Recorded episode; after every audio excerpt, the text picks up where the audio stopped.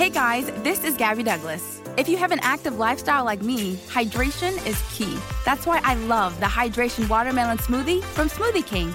Blended with whole fruits, coconut water, and more electrolytes than some of the leading sports drinks, Hydration Watermelon is the cleaner way to hydrate with no artificial colors, flavors, or preservatives. So you can recover and perform at your peak ability during the summer heat. Order online or through the app for pickup or delivery. Smoothie King, rule the day.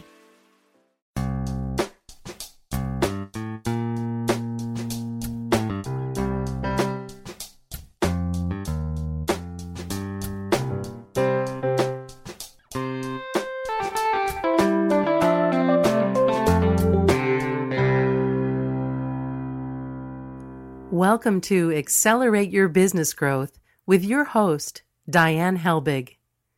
Diane is a leading small business development and leadership coach, author, and speaker who is passionate about sharing valuable ideas, tips, and techniques with business professionals worldwide. Diane brings you the world's experts and gurus in all things business, whether it's sales, structure, social media, planning, or plateauing.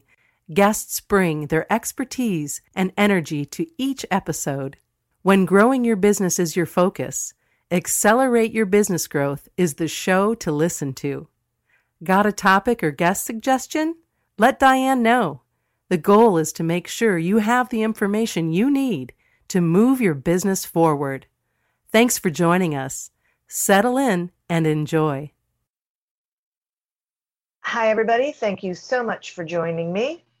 Today's podcast is sponsored by Audible.com.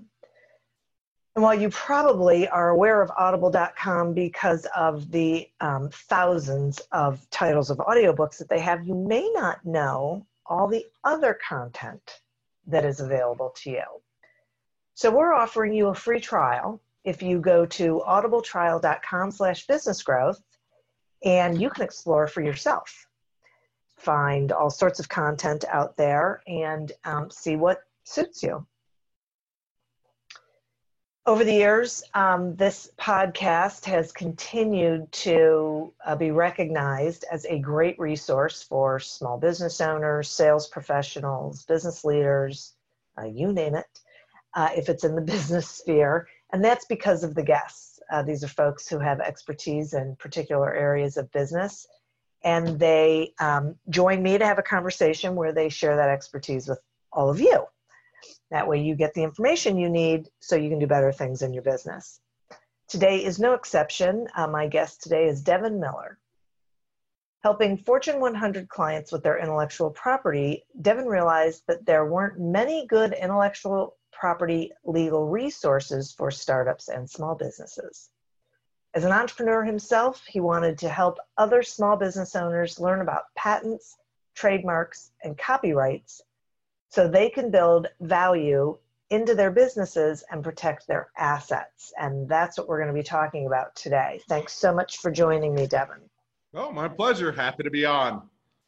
Glad to have you. So talk to me some about how a business goes about protecting their brand or, you know, an invention. Yeah. So maybe it's easiest. I'll give you this really quick overview is kind of the different areas that you can go about protecting your startup or small business or any business. So if you look at it, if you hear people kind of refer to it, there's kind of an umbrella term that would be intellectual property that kind of, if you want to refer to the big, you know, the big topic or that, it would be intellectual property. And then underneath that, you basically have what are patents, trademarks, and copyrights, which are then what you use to protect things. So patents are going to go towards anything that's an invention. So if you're creating it, it has a functionality, it's an invention, it's a product, it's software, anything that, you know, does something, that's going to be under patents. Trademarks are going to be more for a brand. So if you think about anything that's building your brand, whether it's a logo, whether it's a product name or a company name or a catchphrase, so anything that's basically brand related is going to fall under trademarks. And then copyrights are going to be more for creative work. So if it's a book or a video or a picture or something that's more on the creative nature that you're creating, then it's going to kind of copyright. So those are kind of the three areas that you can protect or protect your business, depending on which one. And a lot of times you'll have, you'll fall under multiple of those verticals, but those are kind of the main areas that you'd use to protect your brand or protect your business. Okay. That's great. Okay. So, let's sort of break it down. So talk to me some about why patents are so important for protecting an invention. Yeah, so there's a few reasons, and I always joke that, if you ask an attorney a question, the way you know if they're a good attorney or not is whether or not they tell you the answer is it depends, because that's how almost all attorneys answer a question. But I'll give you a better answer than it depends. So when I look at patents, and you can, it's always for protection, there's really a few different strategies that companies are going to look at for why they may want a patent or why that may be useful. And so one is obviously to protect an invention. So if you think of, hey, I'm putting in a whole lot of blood, sweat, and tears and money to develop a product or to come up with something, and I want to be able to protect it. I mean, meaning I don't want somebody just to take all my hard work and then knock it off or copy it and be able to say, thanks for all that time and effort. Now I'm going to, do it faster, cheaper, better, and not have to spare the expense of all the development. That's where one reason you get a patent is in order to protect that work. It becomes an actual asset or right that then you can go and enforce and stop others from knocking off or copying all of your idea and your invention with that. The other one is also more on, it's an actual asset that's kind of investable that, you can use it as an asset of the company. So if you're to think of, if you're going out to an angel capital or a venture capital or an angel investor, venture capital, or someone that you're trying to you can sometimes even use them as collateral for a loan, but you're actually a way to capture a lot of the asset of your company. Meaning if a lot of it is kind of in your head or development and R&D and, the end product is great, but there's a lot of time and effort and research. That's one way that you can actually capture that as an asset of your company, that then you can get an valuation increase or valuation bump for what you're trying to do. So those are generally, if you're looking at why you'd want a patent and what the motivations are, is one is either to protect and capture all the time and effort and money you go into research, and the other is to build as an asset to the company. Okay. And, how complicated is it to do, and what sort of investments should someone expect to have to make? So complicated, I guess there'd be complicated from two different aspects, right? One would be the customer or the person, the client that was doing or wanting to engage an attorney versus the attorney, and, complicated on that end so that, can split it up. If you were to do it completely on your own, generally, I recommend it's complicated enough that I would say, hey, if you don't have the time or ability to engage an attorney, I would probably spend the time, money, and efforts other places in the business rather than try and do it yourself, because it almost gives you a false sense of security. You think you have something filed. It doesn't really give you much coverage. And so it gives you kind of that false security blanket. But if you say, hey, okay, I'm not doing it on my own, but I'm going to engage an attorney, then it's usually a much more painless process, so to speak. So give you an example kind of what we do, and other firms do it to different degrees or in various ways, is that, engage an attorney, say, hey, I need a patent. Then you're going to fill out a form. We kind of walk you through here, the details, what we need, what the information. And so you can say, hey, what's the previous, what have others done? What are you doing? What makes you unique? And it kind of walks you through it. And then from there, the attorneys will schedule kind of an hour call. And so then you can kind of go through the details of your invention, how it works, clarifying things, getting additional details. And then from that point, the attorney takes the information you already gave them in the call and prepares a draft for it. You review it, and then it can be filed. So in that sense, from the complexity from someone engaging us or engaging an attorney, it's not that it's not too hard. And usually if you get a good attorney, they'll walk you through it in a pretty simple method. Cost-wise, you have kind of two different options when you're looking at patents. So you can do what's called a provisional patent application and a non-provisional patent application. So short answer is provisional patent application, informal patent application what it does is it acts as a placeholder for a year. You establish your date of invention, and then it gives you a year time frame to decide whether or not you want to invest in a full patent application or not. That one's gonna, if you're to go up our fees, and they can range, our flat fee, we do flat fees of $1,700, but you can, it ranges anywhere from $1,500 up to $3,000 or $4,000, depending on if you're going to a large law firm, small law firm, Silicon Valley law firm, or where they go. And then beyond the provisional, then you go to a full patent application, and that one's going to be, our flat fee would be $5,500, and that one can range from a, you know, on the low end, $5,000, on the top end, it can be $10,000. So they have a variability again, depending on the different firms you go to and their pricing structure. So I think that answers your question. Yeah, it did. That's great. So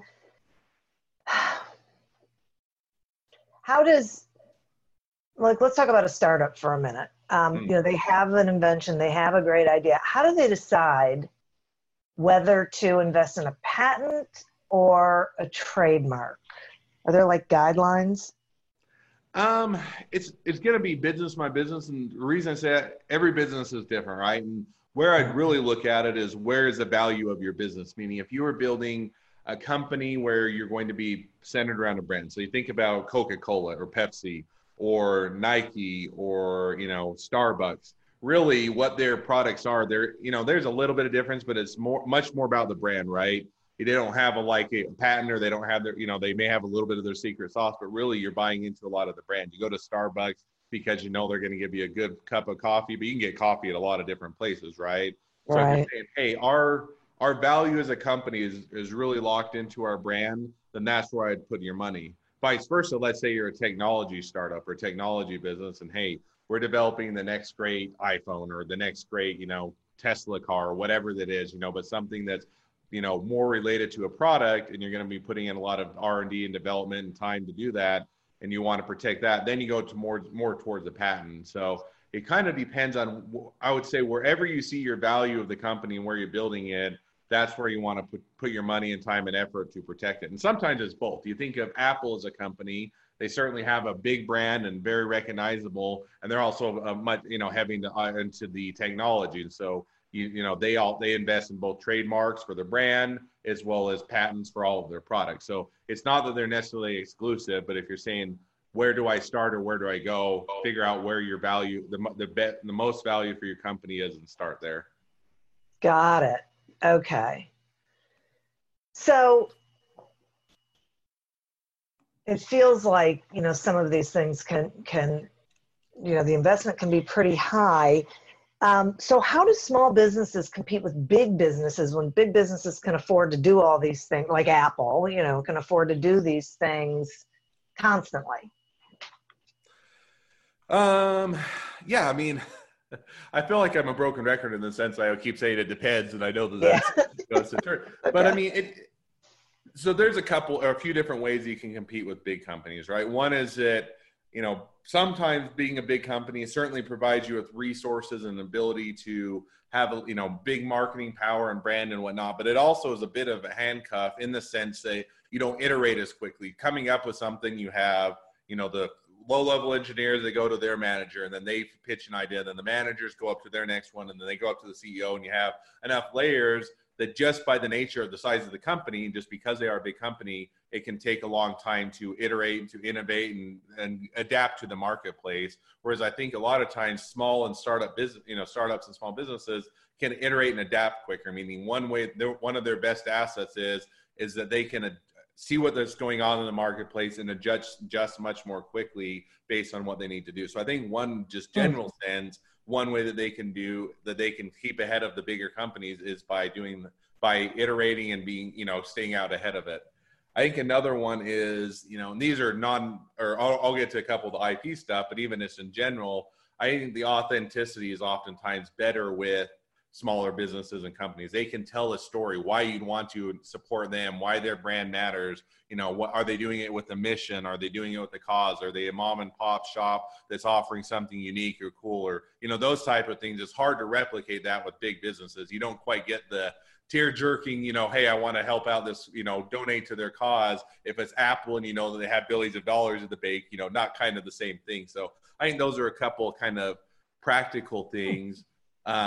As far as patents and trademarks, if you're to go into more of those, I think that you have to be judicious in what you're going after. I mean, you don't have an unlimited budget. You can't go after everything, at least not up front. You know, you, as you build and hopefully can become a bigger company, you incorporate more of that to your strategy. But then you have to say, we have a strategy. This is what we need to protect. This is our most value. Let's make that our core, our focus for now. And, you know, there's a whole lot of other things we'd like to invest in and like to do. We can't do that now. So let's just build that into our 5-year roadmap.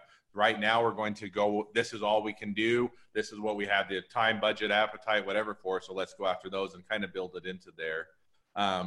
So I think those are a few kind of different ways that you can start to compete with bigger businesses. The other one that I always, you know, talk about is every big business has a competitor, right? So you think of Apple has Samsung, you think of Starbucks has Dunkin' Donuts or whichever one you want to go, you know, but everybody, there's very seldom a company that doesn't have any competitors. And if they don't, very soon they will.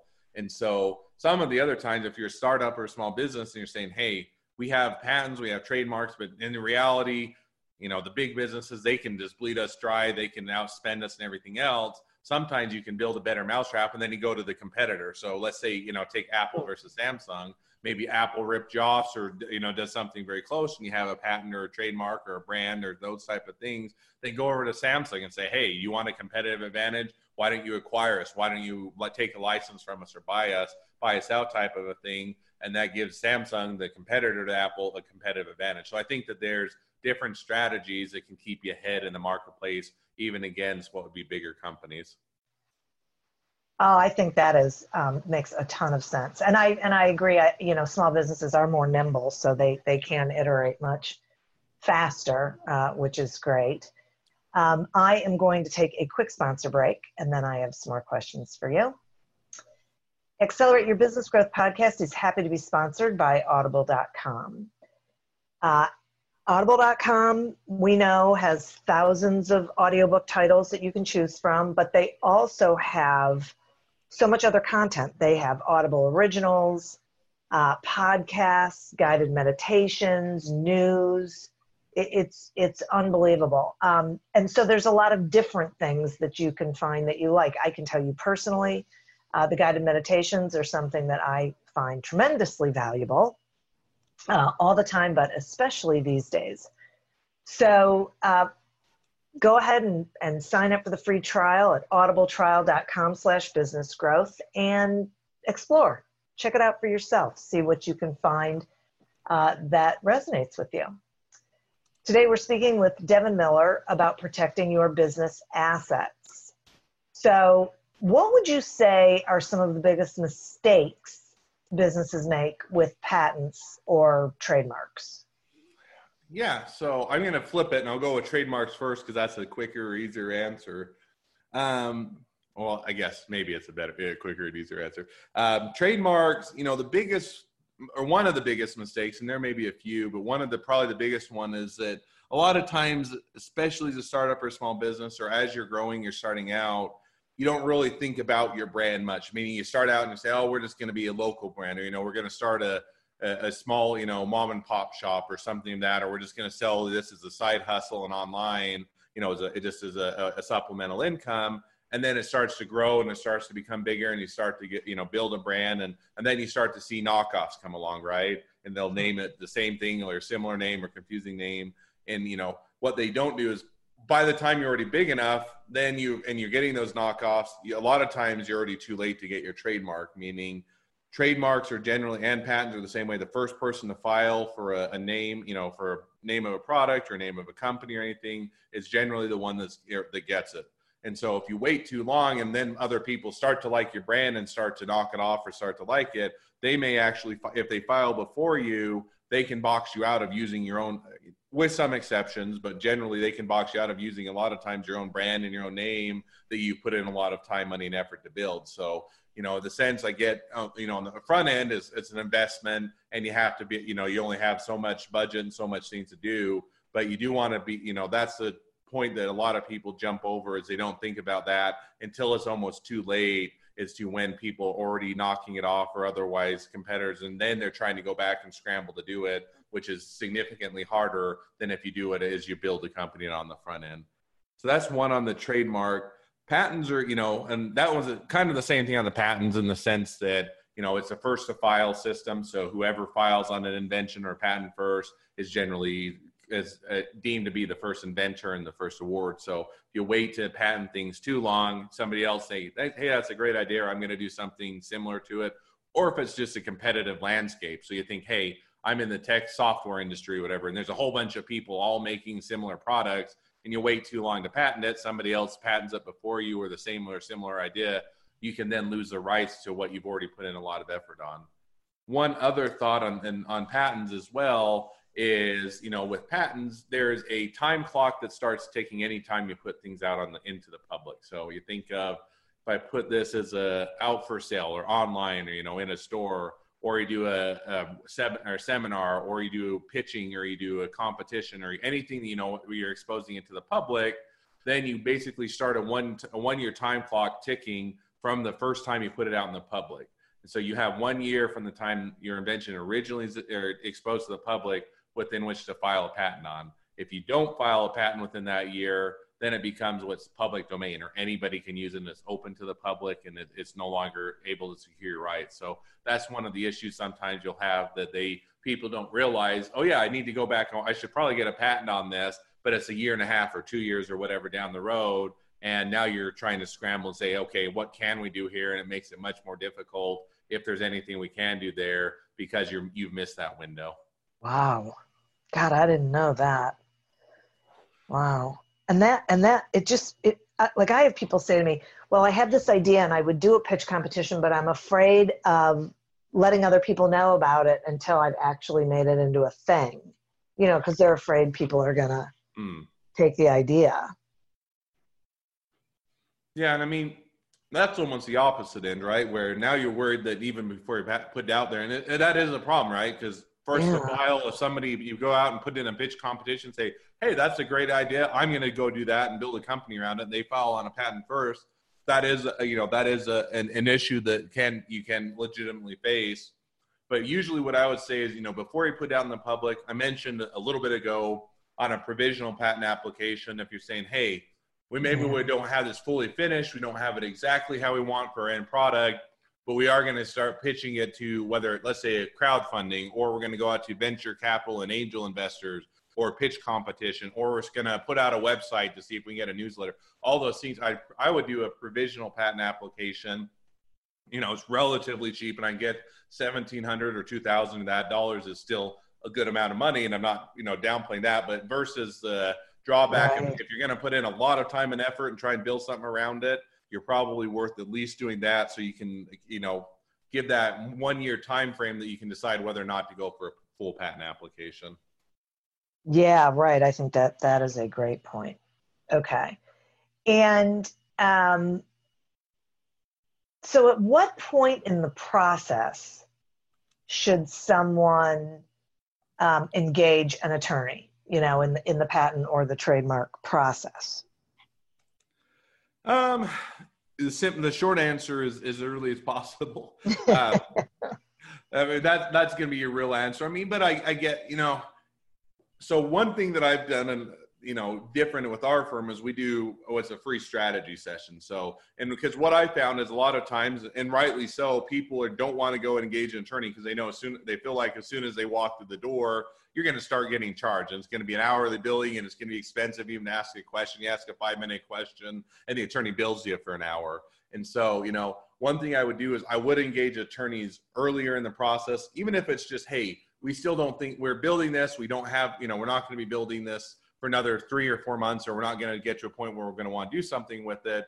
I would still just engage the attorney earlier so that you can get a strategy. Okay, this may be 3 or 4 months out, but let's at least have a strategy as to, as we build this, as we invest, we know when we hit this point, we're going to want to re-engage them. We know the things that we're going to need to look out for, the things to consider, all of those.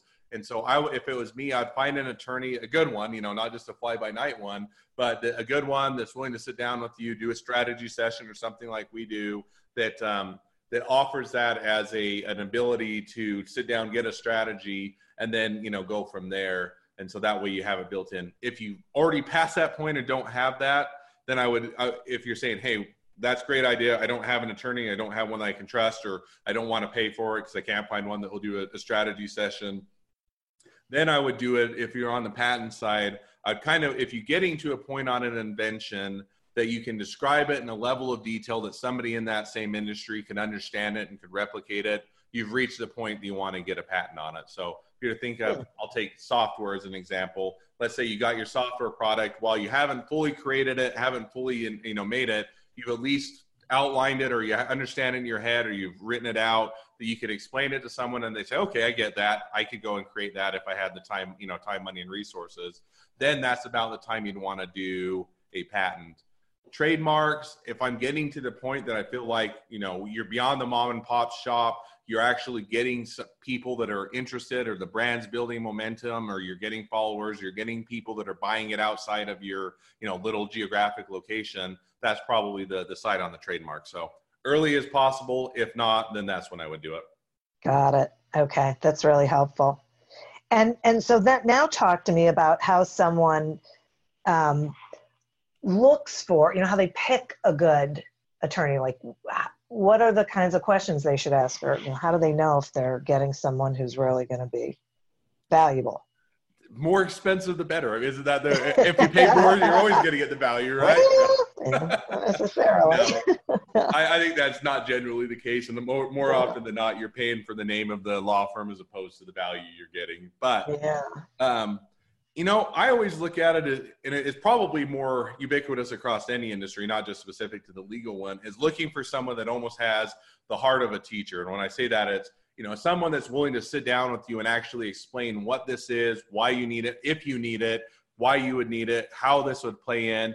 And that's what I would look for. Because, you know, most attorneys, if you find them, they'll do a decent job or a good job on the actual legal work. You know, they're trained, and if they've made it in the industry, if they have, they're at a firm, or they're doing it, they have clients and that they've made it, they'll do a decent job. But really, I think what distinguishes is someone that's going to not just do a good job and then, you know, you have no idea what they're doing, but they're sending you an invoice, but they actually explain, this is what's going on, this is why you need to do it, or what decisions you may think, or why you consider it. And if they actually sit down to take a few minutes to teach you those things or explain it, I think that's where I would look for a good attorney. So if you're going into somebody's office and they sit down for 5 minutes, say, yeah, this is what you need and this is how much you need to pay us.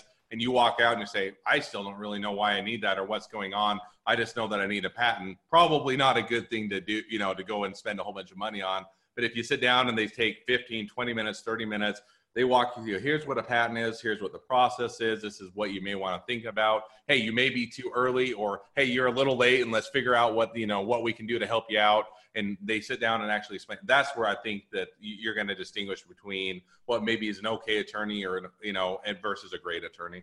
Yeah. Yeah. I like that a lot. I think that makes a lot of sense, because I think that's one of people's fears, you know, is that they're going to sort of turn it over, and they're going to be charged a whole lot of money and not really understand what's going on in the process. And then that just creates that, you know, not so great feeling that nobody really wants in an engagement like that.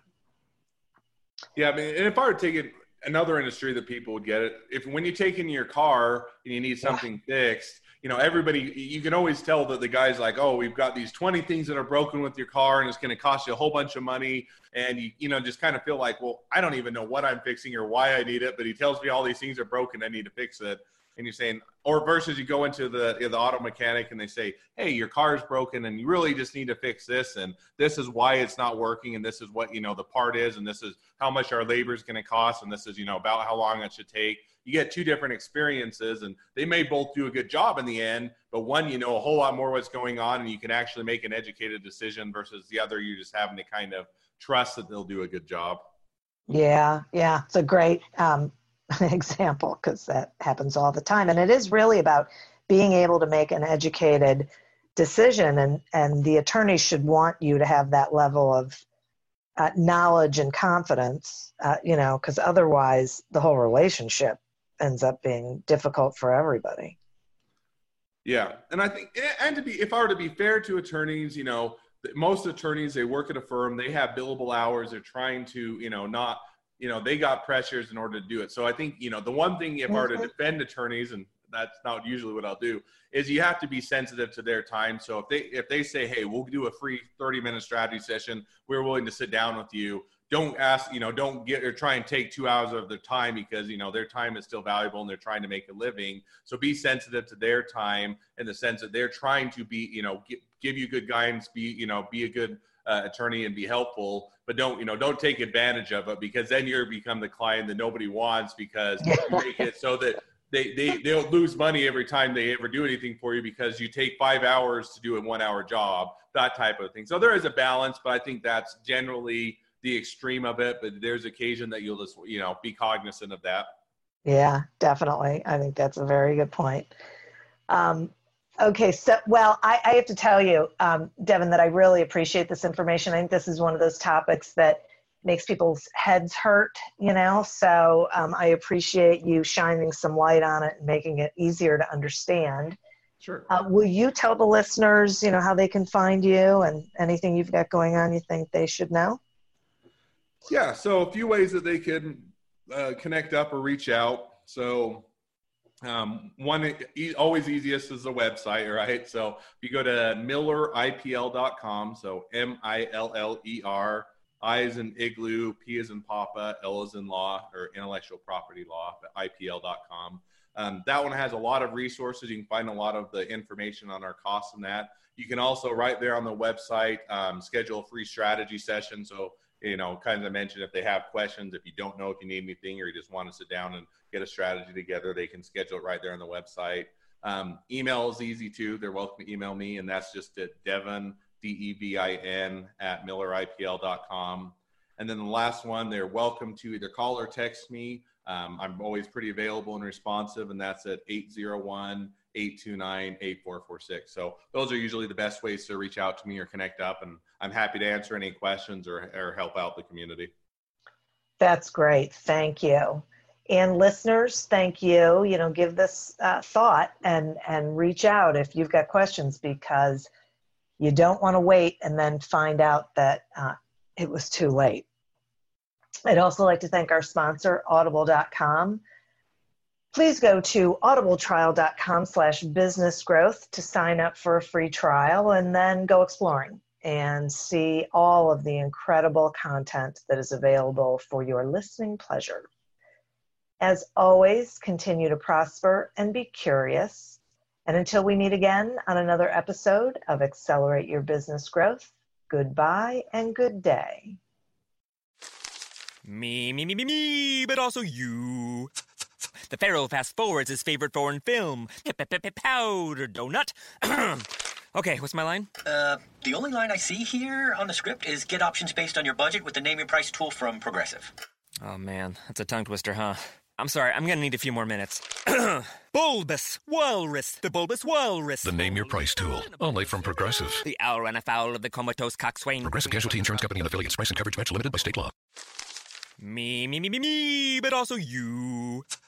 The Pharaoh fast-forwards his favorite foreign film, Powder Donut. Okay, what's my line? The only line I see here on the script is get options based on your budget with the Name Your Price tool from Progressive. Oh, man, that's a tongue twister, huh? I'm sorry, I'm going to need a few more minutes. Bulbous Walrus, the Bulbous Walrus. The Name Your Price tool, only from Progressive. The owl ran afoul of the comatose coxswain. Progressive Casualty Insurance Company and affiliates. Price and coverage match limited by state law. Have you ever found yourself scrolling through financial news and wondering, how does any of this affect me? How can I read a major headline and truly understand what impact that has on not only my portfolio, but my life? Well, our goal on the podcast Inside the Street, hosted by Wall Street analysts at LeChifre Partners, is to provide public investors and young professionals with a deeper understanding of the mechanics that drive those major headlines. And what better way to dive into these mechanics than hosting Wall Street analysts themselves to discuss the newest trends in finance firsthand? Well, on our show, we bring you real perspectives from the front line. Hearing these analysts give commentary has made our listeners much more well-versed on the financial markets. This approach to discussion allows our listeners to engage in conversation with much more educated opinions and predictions. So be sure to check out our show, Inside the Street, wherever you find your podcasts.